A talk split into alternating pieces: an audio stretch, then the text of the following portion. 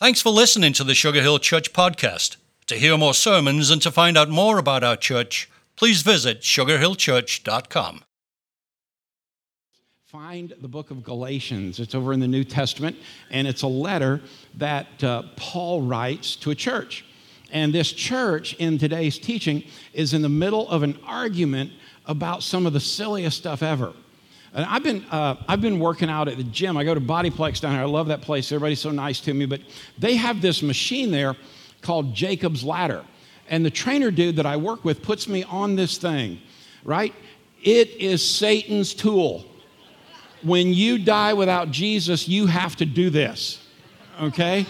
And, and so he puts me on that thing and literally, I mean, I got sweat pouring out of me. It's like my spleen has left me. I mean, I, I, it's, it's awful. I mean, people around me think I'm dying. I am gasping for air like after 20 seconds. Thing is awful, right? I mean, people like me should not be on things like that. And, and yet, my trainer says every time, come on, it's just one more step. No, it's one more step toward death. But you know what really frustrates me about it? After all that effort, I didn't go anywhere. I mean, it's like, it's like walking on a treadmill. I mean, from, I'd rather have an injection of chlorine than walk on a treadmill. Like now, I see Bobby do it up at Bodyplex, and, and Bobby's so spiritual. I mean, he's like, he's listening to C.S. Lewis, the Mere Christianity, and he didn't have any sweat dropping off of him. And it hit me the other day why that's the case. He's roughly the size of my right thigh. I mean, come on, really? I mean, people at the gym just look at me with this sense of, oh dear God, he's dying. But don't you hate it when you work so hard and you get nowhere, you get nothing from it? Don't you hate that? I mean, don't you hate that you're at a place where it just doesn't work? I, I love this church. And I want to invite you to watch a short video about one of my favorite people in this church. Guys, if you could cue that video up, and I'd love for you to see the story of my friend Tracy Bernard.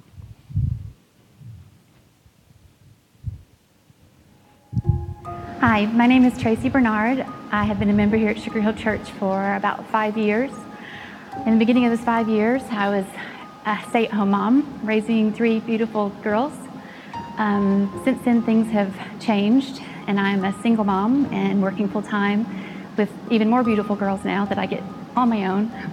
Um, I found myself in situations where I really wasn't sure how to probably make it through the day, and this church has been here for me in so many ways. Um, when Chuck says, and you'll hear him say it a lot, welcome home, this, this is my home, and it's like a hug. And my girls laugh at me because I come in 30 minutes early just to sit in my chair, just so people can come by and I can say hello and feel at home. And I leave knowing I can make it through the week and knowing I do have hope and that I will be okay. Um, I love this church and I love the people here. And there's nowhere else I'd rather be. And I'm very appreciative to the people that have reached out to me and that are always there for me. I love my church.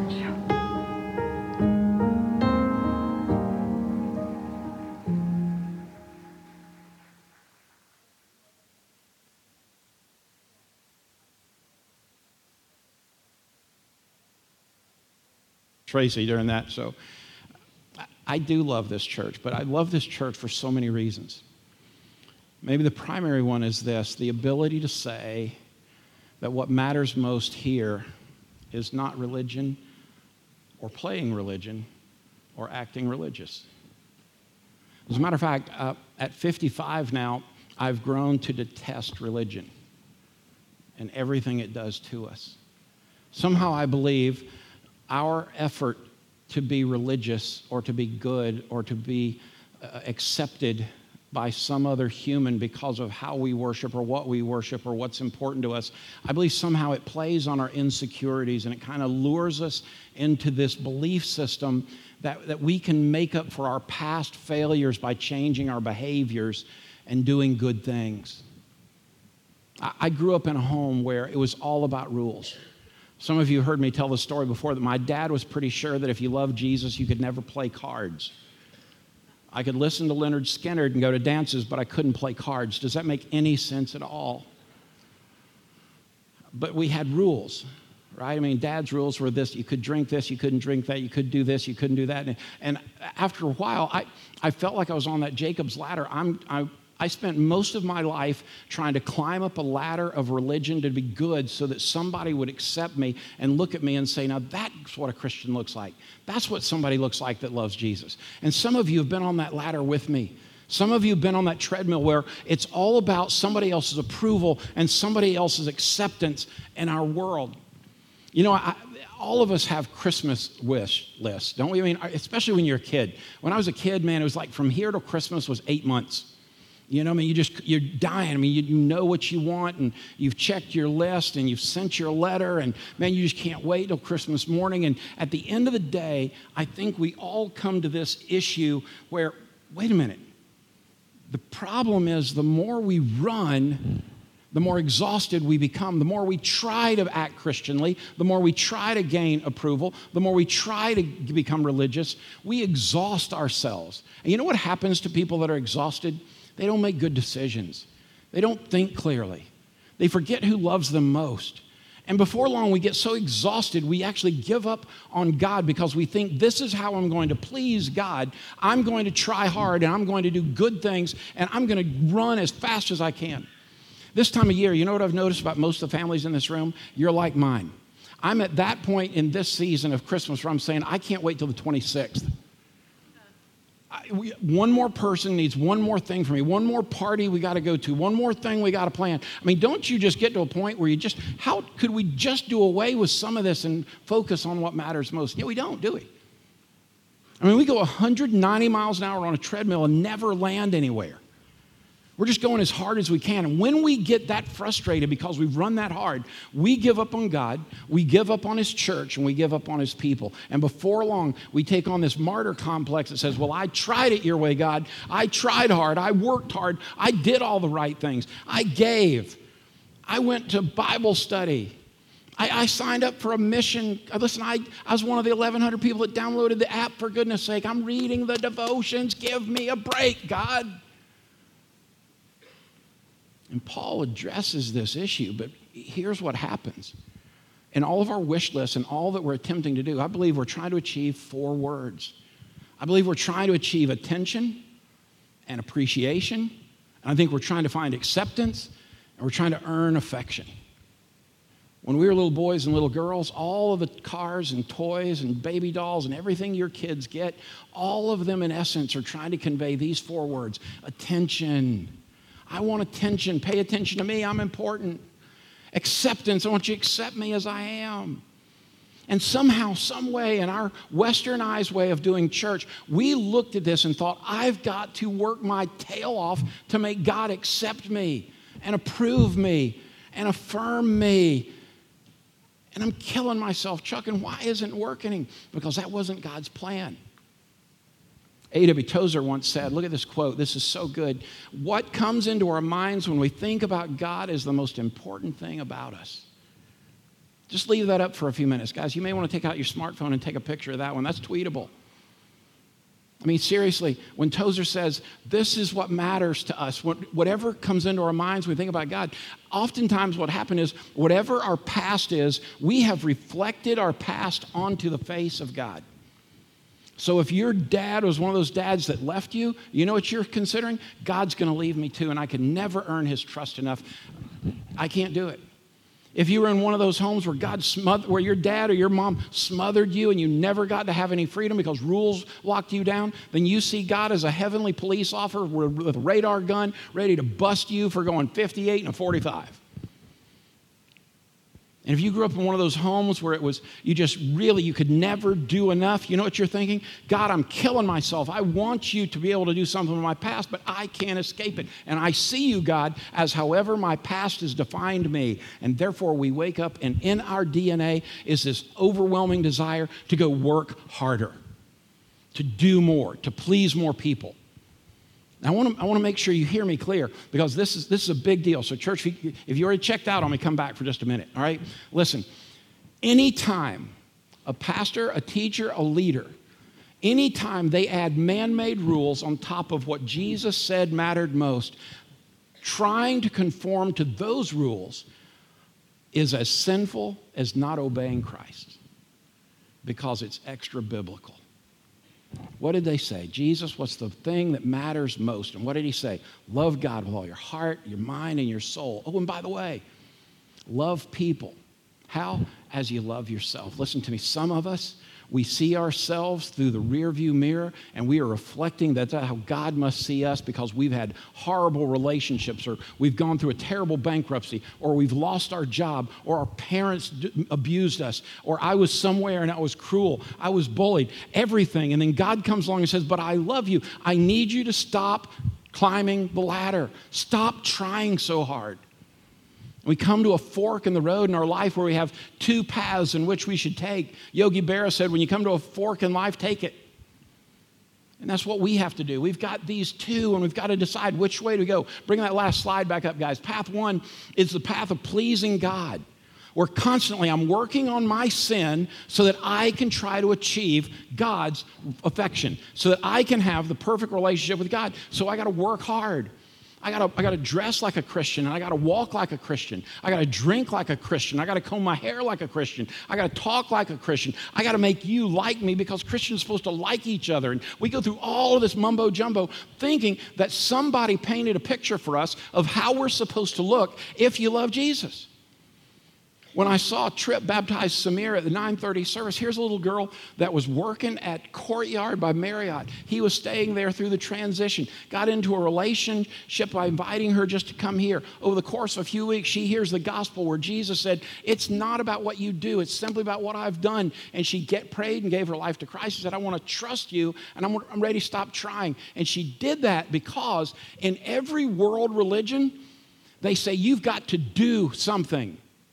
You've got to earn it. You've got to do this. You've got to knock on so many doors. You've got to count so many beads. You've got to pray this way. And then all of a sudden, God comes along and says, No, whoa, whoa. There's an easier way for that. Stop trying so hard and start trusting.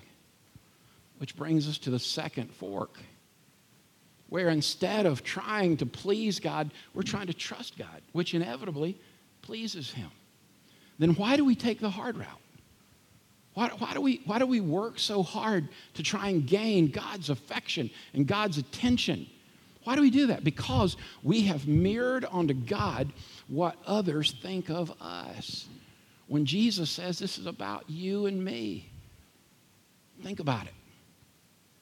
Anytime that we're striving in our own strength and our own power to gain something, God must shake his head and say, Why do you always pick the hard way?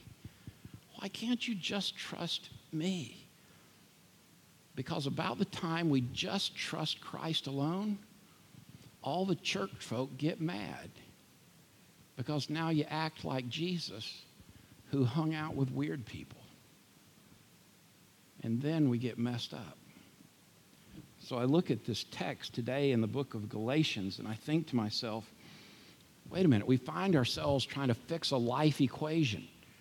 This equation that we've got to try to wrestle to the ground. And, and if, if you're like most of us, we need the equation to balance out. It looks something like this it says, here's what I need to do I need to make more right behaviors and less wrong behaviors, and that will equal God giving me attention, appreciation, acceptance, and affection.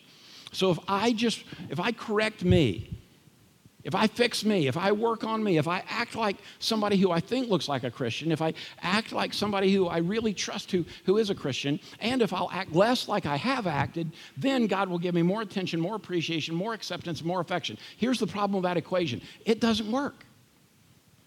Jesus came along and said, wait a minute, stop. All you've got to do is try and trust me. Stop trying everything on your own. And you see, I, I, get it. We all want to try and prove that we're a good person. Here's the problem Scripture tells us, are you ready for this? None of us are good. Well, doesn't that stink? I mean, seriously, you look in the mirror, don't you want to know, man, I'm good?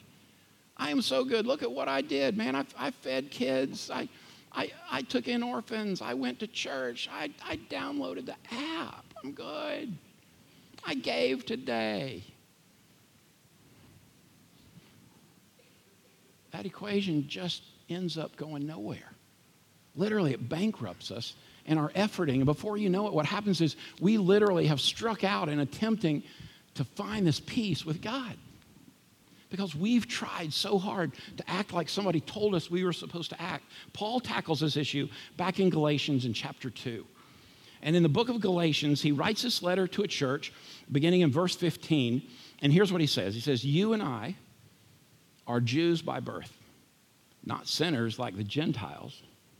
And then this word yet, I mean, you could probably insert but, but he says, Yet we know that a person is made right by God, with God, by faith in Jesus Christ, not by obeying the law. And we have believed in Christ Jesus so that we might be made right with God because of our faith in Christ, not because we have obeyed the law, for no one will ever be made right by God by obeying the law. Listen, here's what I want to make sure you get contextually. In this, Paul goes on in the next few verses, especially in verses 17 and 18, and says, Stop trying to live your life by man made rules. So he's speaking in context to people who, for hundreds of years, have had hundreds of laws that if you don't follow them, then you're not in a right relationship with God. And if that were still true, we are so toast. Because I don't know about you, but man, I have made some horrendous decisions this week. I have said some awful things this week. I have done things that you shouldn't know about this week. You know why? Because this heart's not good, and neither is yours. And Paul says, listen, you can't work hard enough. You can't be good enough. The only way you get in a right relationship with God is through His Son and having a relationship with Him. This is why religion kills us. Religion says, I need you to act like those people. Jesus come along and says, I want you to have a relationship with me. I want you to trust me. You say, well, why don't we take the easy way? Well, because we, we tend to like to please other people more than we do Christ because other people we feel them pat us on the back and tell us how good we are. Listen to what Paul said about that down in verse down in chapter 6, beginning in verse 12. Those who are trying to force you to be circumcised want to look good to others. Now, the, the church is in an argument over whether or not somebody is a true believer or not a true believer based on whether they've been circumcised or not. Okay? Now you're sitting here today and you say, okay, number one, Chuck, that's gross. Number two, what would it matter? Well, let me ask you this. If you put it in the context that it was written and you put it in the context of today, here's what we do. Those people are arguing about whether we sing with a hymn or chorus. They're arguing about whether we use projectors or book. They're arguing about whether we wear a suit or blue jeans. They're arguing about whether we have pews or chairs. They're arguing about whether Christians drink or don't drink. They're arguing about whether you bought a lottery ticket or you didn't. They're arguing about all these things. Listen to me. They are arguing just like we did. It was just their issue. We just changed the issue with the same argument. And Paul says to them, Listen, those who are trying to force you to be circumcised, those who are trying to tell you to do anything other than what Jesus said, they just want to look good to other people. They don't want to be persecuted for teaching that the cross of Christ alone can save. He goes on and he says, and even those who advocate circumcision don't keep the whole law themselves. In other words, he says, the harder you try, the bigger hypocrite you are. Okay, let, me stop and say to you if you stopped coming to church for some period of time because the hypocrites are in the church, you should never come back to church. Because if I asked you to stand up and look around the room and identify the hypocrite, they're everywhere, starting with right here. To try to follow the law, to try to follow somebody's rules, is setting you up for failure. And Jesus came along and said, I want you to succeed wildly. So Paul goes on and says, they only want to be, you to be circumcised so they can boast about it and claim you as their disciples.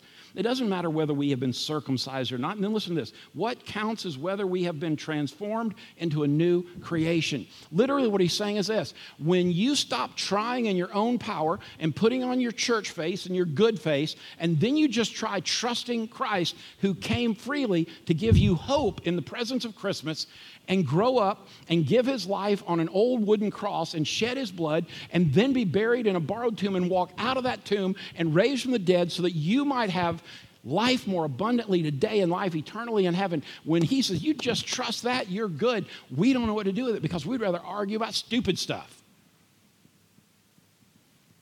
And Paul's saying, Stop it. Listen, hope came in the form of Jesus to free us from having to be man made rule followers and choose to trust a God who came to rescue us and redeem us from being trapped on the treadmill of trying to be good. And in the middle of all that, Scripture teaches this one thing, and Paul writes it again in the book of Hebrews, chapter 11, verse 6. You know what he says? Without faith, it is impossible to please God. So, all your efforting, all your sweat, all your toil, all your fake faces, all we try to do to impress other people, you're just on Jacob's ladder and on a treadmill, and God's looking and saying, What are you doing? I mean, here's what it boils down to every other world religion is about what you do. And then Jesus comes along and said, It isn't what you do, it's what I've done. Because Jesus came that you might have life in abundance. But you just simply trust Him. You just trust Him. Stop trying to be religious, it's killing us. I think the number one reason why people don't go to church is that they know the people who go to church. What if we just stop trying? What if we just be normal folks that happen to love Jesus? Isn't that the kind of church you want to be a part of? That says this is what really matters? This is the only thing that matters? I mean, it's kind of like going to a place like the Grand Canyon, and you, you stand there on the edge of the Grand Canyon, and, and, and across the other side, you can see God. There He is. There's God in His perfection and His holiness and His righteousness. And here you are on this side of the canyon, and you look over there and you say, God, I can't get to you. Because here we are on our side, full of sin and selfishness, and we've just had a mess of our life. We've been on the treadmill so long, and God wants us desperately to be on His side. But the canyon represents our sin and our selfishness and our pride and all of the trying to be religious, and all of that is the canyon. But we want to get across. So God looks at each of us. He looks at you and He says, But I love you. I love you so much that I'm going to send my son. I'm going to bring you hope on Christmas Day. But listen to me. He didn't stay like Ricky Bobby thought as the little baby Jesus. He lived a sinless, perfect, miraculous life willingly got up on a cross and shed his blood to pay for all our sin and all our selfishness, all of our pride and all of our foolishness, for every bad decision that is yet to be made and has been hope spread his arms out and shed his blood on a cross that we get to walk across to be in the right relationship and on the right side with God. And the harder we try in our own power, we take a running leap across the canyon and just flame out and die. And he says, if you'll just stop trying and start trusting, just walk across with Jesus. And there's no miracle, miracle pill, there's no miraculous prayer. It just sounds a lot like what the scripture says Lord, I need you. I'm calling on the name of the Lord. And maybe today is your time to say, I want to go from my side of the canyon to God's side of the canyon. Today's my day to stop trying and start trusting. Today is my day to choose hope today. This is my day. I'm going to walk across in the power and the presence of Jesus. Would you pray with me? heads bowed and eyes closed, I want to say to you, my friend, it's, it is your day. Hope has come. Christmas has arrived. In a manger was a baby who, as a man, spread his arms out wide and shed his blood and died pay the price for all of our silliness, all of our selfishness, all of our sin. They placed what once was a baby that started hope into a borrowed tomb. And three days later, hope arose and shook off burial cloths and pushed a stone out of the way. And weeks later, ascended to heaven to sit beside God the Father welcome all those who would choose to walk across that canyon and trust the Lord Jesus. Well, Chuck, I want that. been as simple as this Lord, I'm calling on your name. Thank you for dying for me. Thank you for raising from the dead for me. Thank you for paying the price for all my sin. Today I stop trying and I start trusting.